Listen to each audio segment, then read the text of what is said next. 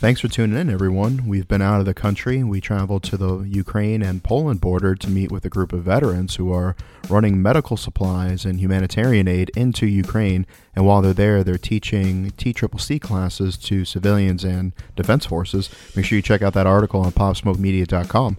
We also want to give a shout out to Grunt Style for all their charitable efforts recently with Operation Community and Save Our Allies and things of that nature. Got a, couple great write ups about them too.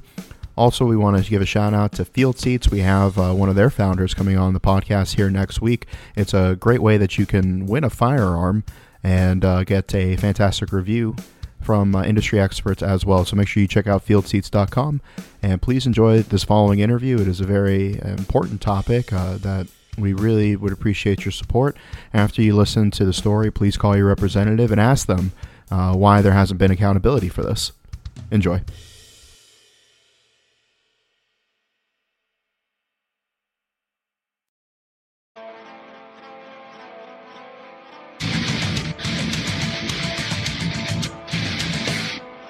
In 2017, a group of U.S. service members were ambushed in Niger. The attack left several of them dead. Redacted reports would lead you to believe that the service members went rogue or somehow were responsible for their own fate through reckless behavior. However, multiple investigations have proven that the orders came from the highest level of command. The mission was set and conducted outside of approved parameters. Not only did they besmirch the memory of the fallen warriors, by saying that their conduct was unbecoming. They lied to the American people and the family members of those uh, brave soldiers who paid the ultimate price. Joining us today is the widow of Staff Sergeant Black, uh, Michelle Black, who's here to tell us the truth and everything that she has found out through her own investigation and her own due diligence and hard work to get justice for her husband. Michelle, welcome. Thank you so much for having me. So, you recently put out a book, and I, I want people to go out and buy it because it's a fantastic read. It reads more like an investigative piece than um, than you would typically think it would be of a, of a Gold Star widow of a memoir. But there are a few really key points that I, I think bear discussion outside of reading the book in itself. And first and foremost is that the the soldiers that were there had multiple occasions said that they did not feel comfortable with certain areas. They thought certain areas were dangerous. They didn't like going these places. And then when the ambush occurred, they faced um, astronomical odds, and you know they they did their absolute best to be able to uh, fight through and and um, keep each other safe the best that they could. And then when everything came to lay bare, those who were at the comfort of the command tents had the audacity to not only lie to the families but then to try to somehow say that the people who are out there were not acting in accordance with the, the rules and regulations when they were the ones who specifically ordered uh, missions and had a habitual uh, tendency to copy and paste things and to approve missions that should not have been approved. Correct. We were told that the team had essentially had a cavalier attitude towards the risk um, near the Mali border, which is, you know, heavily, uh, well, it's just filled with all sorts of terrorist activity and um, it's very dangerous. So we were told that my husband's team um, had a cavalier attitude towards the risk and that they were acting like a bunch of cowboys and essentially went rogue trying to track down a terrorist, which is insane. I had just had a conversation with my husband on the phone before they left on the mission, where he stated to me that they were being sent up on a mission near the Mali border, and they he was not happy that they didn't like going up there and that it was dangerous.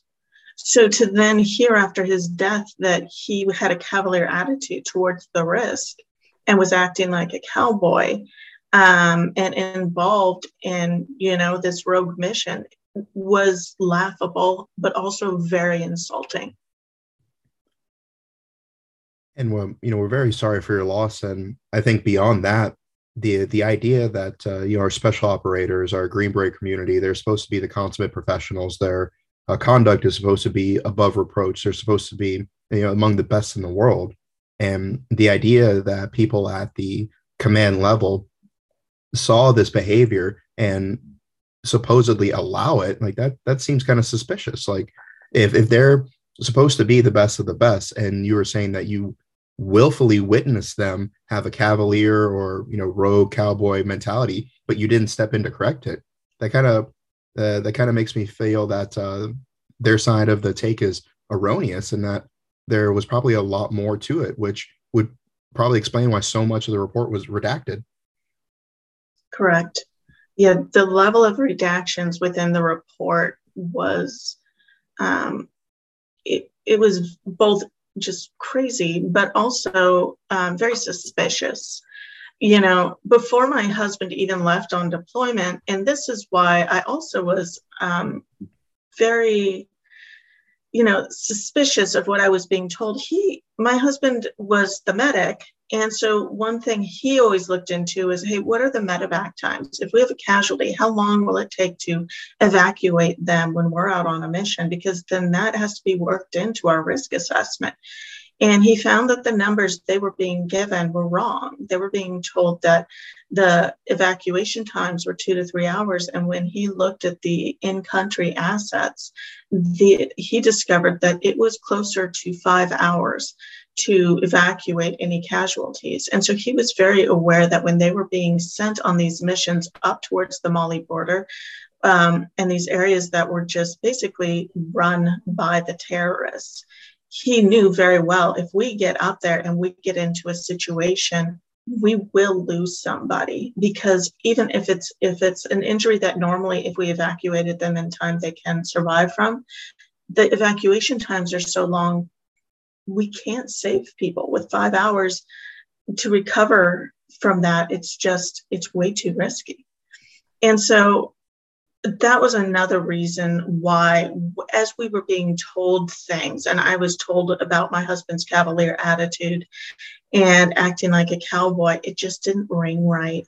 And I knew that he had told me he had addressed the casualty evacuation times with his leadership and just been kind of um, ignored or kind of given the attitude of well we know that but we we can't really change it.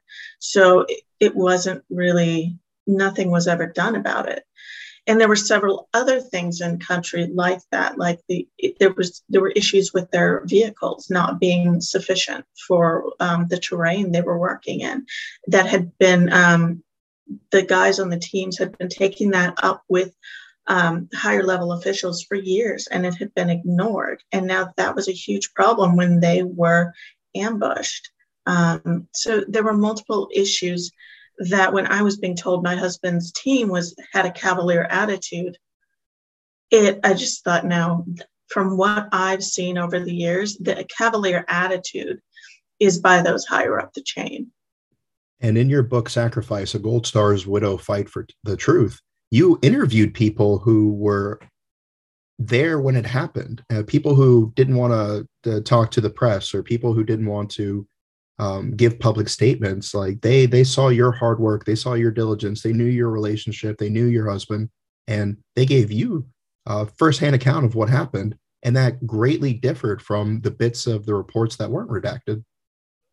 Yes, the men on the ground, um, they didn't want to speak to media. They didn't want to speak to anyone, but they were willing to sit down with me one on one and um, go through what happened on the ground. And not just the men on the ground um, from Team 3212, but also Team Arlit, the Heliborne unit, who was supposed to go in and got turned around, which left my husband's team to do the mission alone.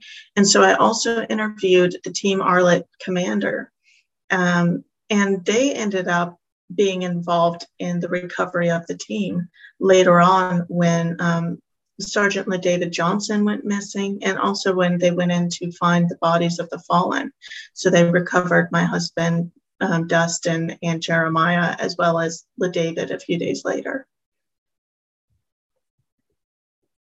And so this was all this all came about of the fact that the the feeling that you had about what you were being told just wasn't sitting well. And so what kind of led you to want to look more into um, the, the the findings that led you to realize that uh, you and the other families had been lied to? One huge piece was that as they were telling us that the CONOPS uh, or that the, the team was cavalier and um, acted like a cowboy, their proof their proof was the CONOPS or concept of operations reports that the men had created. The problem with that was that there were three CONOPS. There was one when the men went out on their initial mission, and that was the only CONOP created by the team. But all of the blame was placed upon that one CONOP, despite the fact that there were two follow on CONOPs created by those higher up the chain. And they're the ones who pushed the team ahead multiple times um, following that. And those CONOPs were responsible, were they covered the missions or the portion of the missions that directly led to the ambush. Yet somehow I was being told when we finally were briefed by investigators that those last two CONOPs had absolutely nothing to do with the ambush because they were approved at the highest levels, but that the first CONOP was responsible for um, loss of life and that it was the captain's problem because the captain was a cowboy.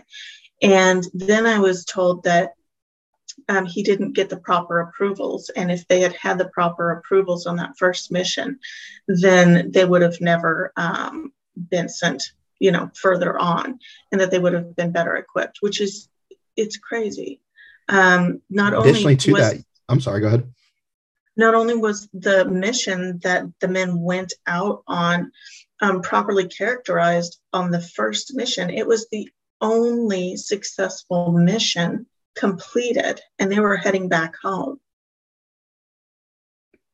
And additionally to that, uh, they tried to pin the captain by saying that he didn't do the proper uh, rehearsals when there were a few factors that, that worked into that. Uh, one, not being given the proper time to conduct rehearsals. And then two, how can you really uh, conduct rehearsals for being ambushed from anywhere between 80 to 200 enemy fighters? Right. And and they were saying that the men hadn't done the proper rehearsals. And at the same time, what they failed to mention as they criticized the men for not properly assessing risk, not properly conducting the, re- the rehearsals. They did not mention the fact that they had an approval matrix, AFRICOM, and those higher up the chain, that required them to give a certain amount of time um, to these teams on the ground to uh, you know, like preparation time before going on these missions. And they were approving these missions outside that approval matrix.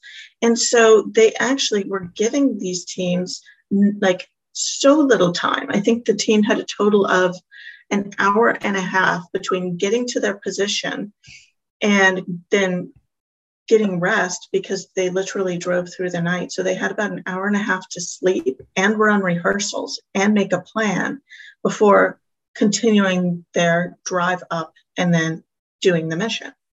So to give them an hour and a half and say, well, they didn't do their, they didn't do proper rehearsals when they had already been up for 24 hours. They didn't mention that in any of the briefings, any of the reports, and no one was held accountable for that and so it just it just from my perspective and I, I, know you're the subject matter expert in this you spent so much time investigating but from from my perspective from just you know look reading through your book and and seeing the things that you put out there is that the uh, the people who were the most accountable took the least amount of punishment and the people who paid the highest price were thrown under the bus. And then not only that but then the uh, the awards that they were giving didn't even match up with the actions compared to other groups that had done similar things. That's exactly right. You know, but me and my father-in-law and my mother-in-law always talk about this that you can't highly decorate a team that you're claiming is you know um, a bunch of cowboys a, a rogue team so they had to choose you know are we going to just completely lambast them and also not properly award them or you know punish the right people and and reward the right people and so they they chose you know what i believe is the wrong choice they made the wrong choice and so once you had all your findings once you had all your interviews and once you had connected all the dots and you brought this to the army to say, "Hey, I think I was lied to. I think this is what really happened." Uh, were you met with pushback? Did anyone uh, try to help you? What what was that experience? To be quite honest, I tried when we went to our initial family briefing, and I walked through. You know, they walked me through their version of events on the ground, and I pushed back and asked plenty of questions. I was treated um, pretty terribly. Very a lot of condescending. You know, trust us, Miss Black type of answers when they asked me to give input on you know ways to improve and i gave a suggestion they basically um, laughed off my suggestion.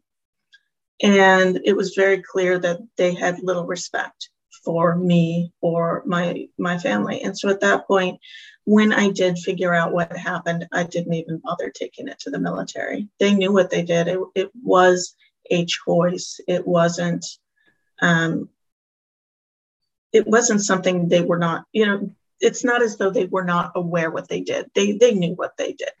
Those who ran the investigation i believe did it on purpose to cover for higher officials. And because so bringing it wouldn't themselves. have changed anything. I'm sorry? Because they uh, they were responsible for their own internal investigation. So any sort of mis- uh, misdeeds or misconduct would have fallen on the boss of the investigators that's exactly right. In fact, it was really interesting because I found during my investigation that, you know, SOC Africa, Special Operations Command Africa, had initially, they're three star command, they had initially opened up an investigation into the incident and they were instantly shut down by AFRICOM, the four star command. And then AFRICOM proceeded to investigate AFRICOM that alone showed me that this was a decision from the beginning to make sure that certain players, certain responsible parties were covered. And so, in your uh, quest to find tr- the the truth of the matter and to really get justice for um, you know those who had to lay down their lives for the the poor decisions of people that are supposed to be trust, trusted with you know massive decisions. You have three stars and four stars; they're supposed to be in charge of you know wars, and the, you know the decisions that they led to really punished a small special operations team to the highest extent. And so, in your quest to to seek this justice, uh, you know where are you now? You you published your book, um, I, I, believe, about um, sometime last summer, and um, you know what what has come of that um, well, it's it's brought a lot more awareness. Um, I believe, you know, hopefully the book will continue to grow in popularity and spread, and the truth will continue to get out there. Um, what I'm doing moving forward is I've begun to work, um, hopefully, to see this through. I, I, am working on legislation, and I hope to bring it before um, Congress and the Senate, and, and hopefully in the future get it pushed through um, to change the way we run investigations within the military, to have better oversight so that this can't happen again, um, so that you know we don't keep having these these commands run investigations and lie to the families. Um, it's just it's not acceptable. We've paid the ultimate, you know, the ultimate price, and then to destroy those who actually lost their lives um, for this country. And, um, you know, I think for me, it, it was amazing to watch my husband, Dustin, Jeremiah, and LaDavid be completely dishonored after their sacrifice um, by being blamed. And I think that happens all too often, and it's not acceptable. So as I move forward, that's what I hope to do is to um, see some laws changed that will make sure this doesn't occur in the future. Well, recently there um, there was changes made to the way that DoD uh, investigates other type of uh, misconducts and um, not allowing chains uh, chains of command to investigate themselves for uh, various assaults and harassment and, and, things of that nature. So we already have the groundwork saying that sometimes the military cannot be trusted to investigate itself. And I think that this is another shining example to that point. So, uh, what can we as the uh, the smoke pit community do to help? Um, is there anything that um, you know, you're you're looking for? Are you looking for people to contact representatives? Is are are there is there an email list? Is you know how how can we help? Um, I would say just at this point, follow me on social media. And as um, I'm beginning to work with some lobbyists, and as I begin to get this leg- legislation going, I will be posting things. And then I will have all sorts of um, things that I need. Okay, you know, support me here. Let's sign this. Let's contact your senator on this bill. So, um, or congresswoman. So, you know, those are the kind of things I'll need. I'll need help with um, in the future. But right now, because the fact that we're going into you know another election cycle, it'll have to be when the new Congress is in session. So right now, we're just looking at um, kind of building what we're going to want to do and preparing it so that we can present it to um, the next Congress once it's in session. And where can we find you on social media? Um, you can find my website at um, Michelle Black Sacrifice.com or on all social media, I'm Michelle Black 71. All right. Well, um, thank you so much for um, uh, for sharing all that uh, with us, and uh, we we understand that um, it, it is very hard to be defined by some of the uh, the the more difficult situations in in your life. In this case, whether it be uh, you know the loss of a loved one or being lied to or being stonewalled you know in your in your uh, search for justice. But um, what what do you wish people uh, knew more about you and your story? Because uh, when i was reading through your book I, I was pleasantly surprised that you know it isn't just like a gut punch the entire time. Obviously there is tragedy there is heartbreak but it seems like you do have a very good message of hope and inspiration yeah, you know, and that's the thing about this book that I always hope people take away is that it's not this, you know, big book on grief. It's it's about resiliency and fighting for justice and doing what's right no matter the cost. Um, and no matter what you go through, you know, there's there's always it always ends and there can be good that comes out of every horrible situation. So um, I think that's a huge message is just, you know, yeah, I lost my husband, my kids lost their dad, and we'll never, we'll never, um, that can never be replaced.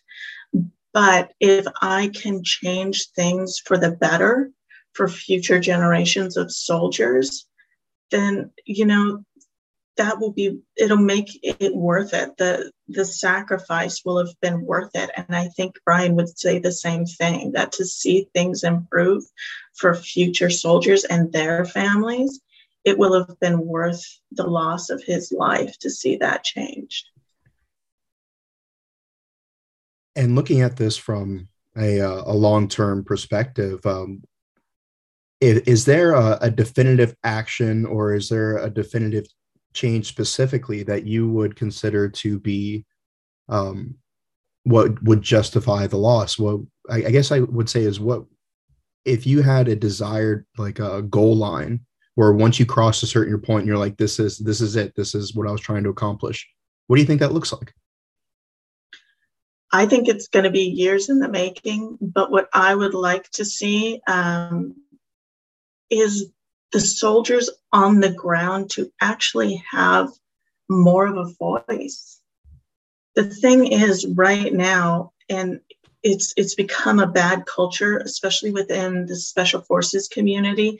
If you see a problem and you are an enlisted soldier and you speak up, that's going to just fall back on you, and you will not see anything change. Instead, you will most likely receive some sort of punishment for voicing your concerns. And so we've seen it over and over. There was a letter that circulated not long after Bryan was killed that basically pointed out all of the issues currently within um, special forces. And instead of the leadership taking that um, write up and beginning to say, hey, we ought to look at this and correct some of these things, they made their priority um, hunting down the author of that letter and seeing to it that he was punished.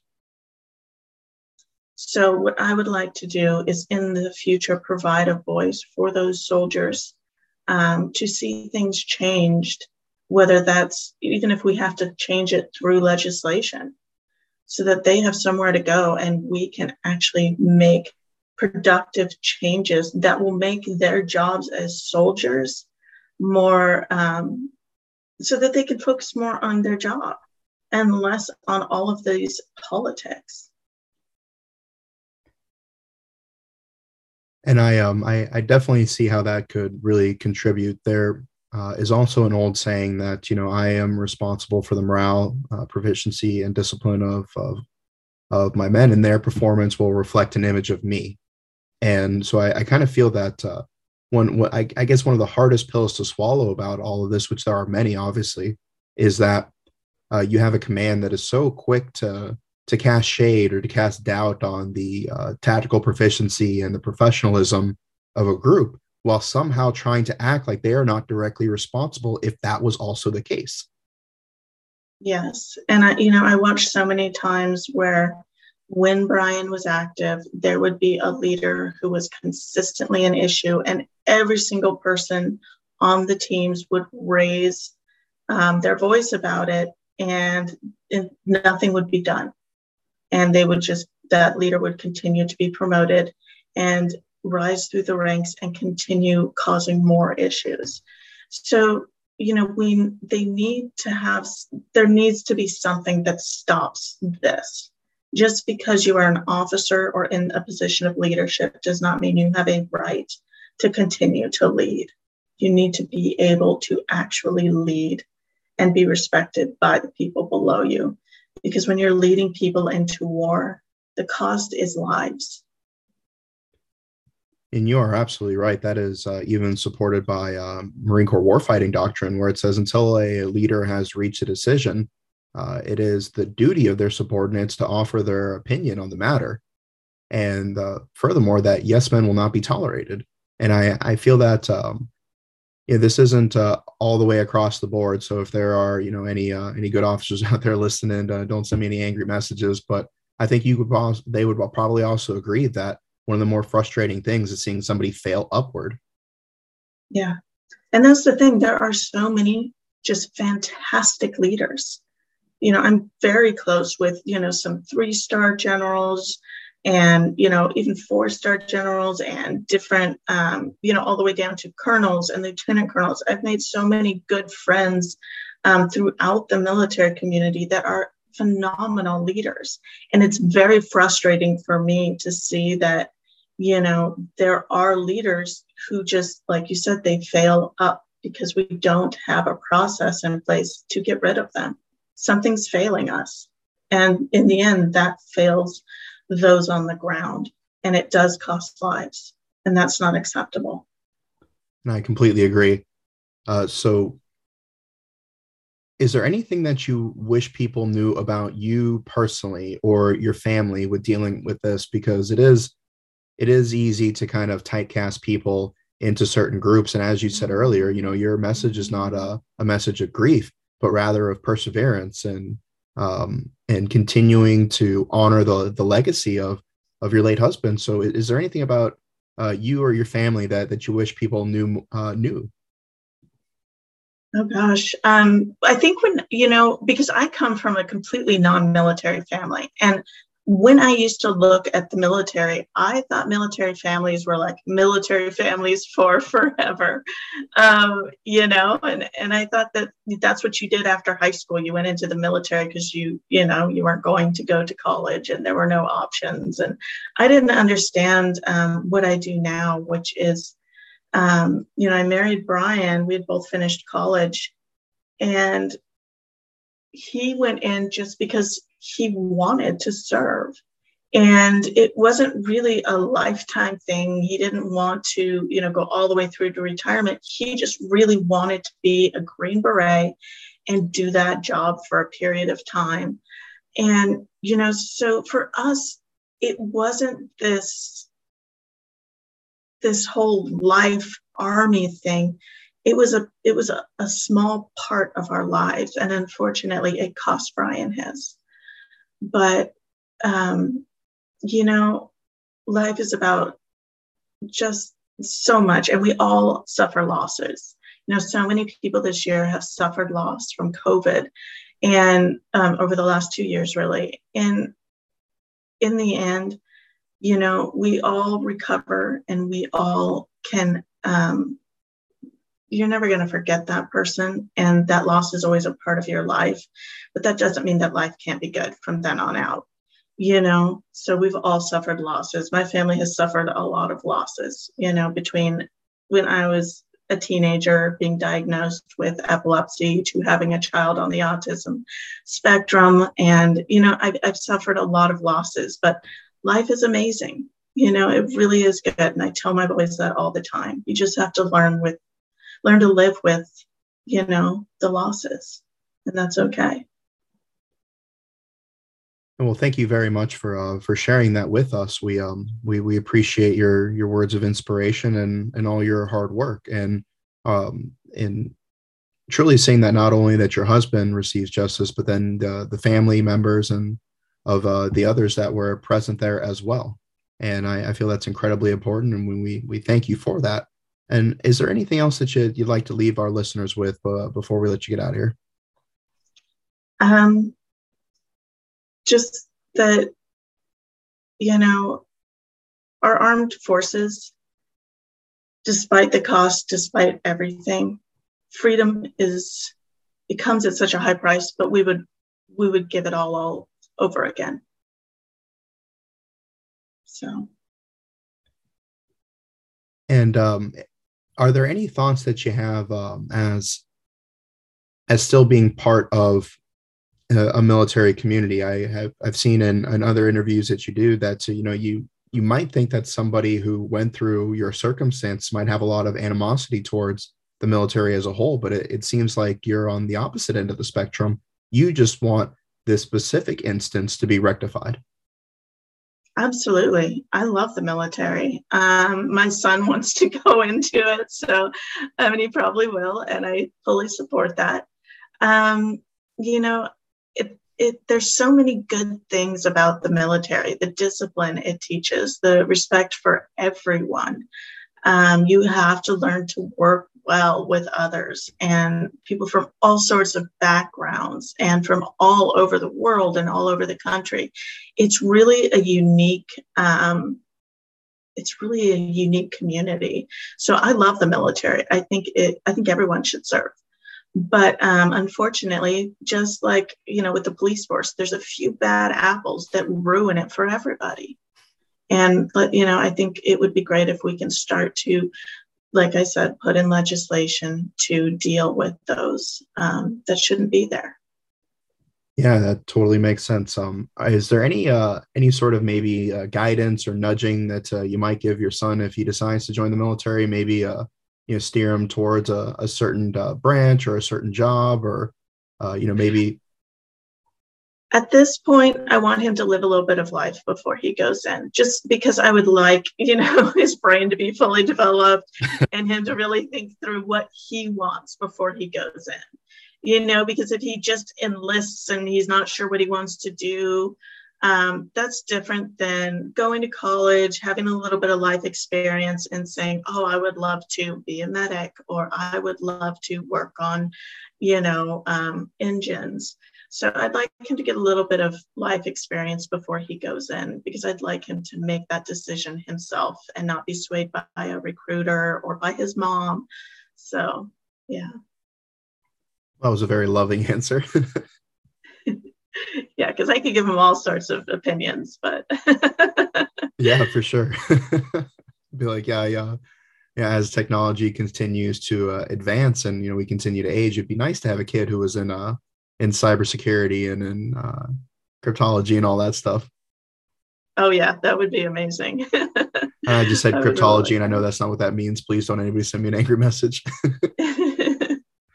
um, but yeah, so thank you so much for for that. Is uh, are are there any groups or uh, any uh, organizations or anybody that you've been working with that you'd like to to give a quick shout out to? Oh, you know, um, right now I sit on the board with the um, Gold Star Memorial Foundation, and um, we're building a monument in Lacey. And I just, you know, I love what Woody um, Hershel Woody Williams does with that. And um, Special Operations Warrior Foundation has been absolutely amazing, helping my kids with, you know, getting everything, anything and everything they need. And of course, the Gary Sinise Foundation and Wear Blue Run to Remember, which we do every single year. And um, there's one more I'm forgetting. Oh, and a Hero's Promise. They do so much for my kids. So, um, yeah, really great organizations. Well, thank you for sharing that with us. Uh, we we pre- definitely appreciate organizations like that. It's incredibly important. So, uh, Michelle, thank you so much for joining us. Thank you for your story. Thank you for uh, your strength. And I, I know that this can't be uh, fun to to keep talking about over and over, but you know, I'm I'm, I'm sure that uh, when everything uh, kind of comes to its resolution, there will be so many people who are really appreciative of your effort. Thank you so much, Dan. I really appreciate you having me on. Yeah, for sure. And uh, one more time, uh, could you please tell us your uh, your um, social media and your uh, book? Michelle Black, sacrifice.com, um, and Michelle Black 71. Look for my book, Sacrifice A Gold Star Widow's Fight for the Truth and you can find it anywhere books are sold. It's even on Audible, Kindle, hardback, and soon to be out on paperback. Well, thank you again, and uh, fair winds following seas. We'll see you next time here in the Smoke Pit.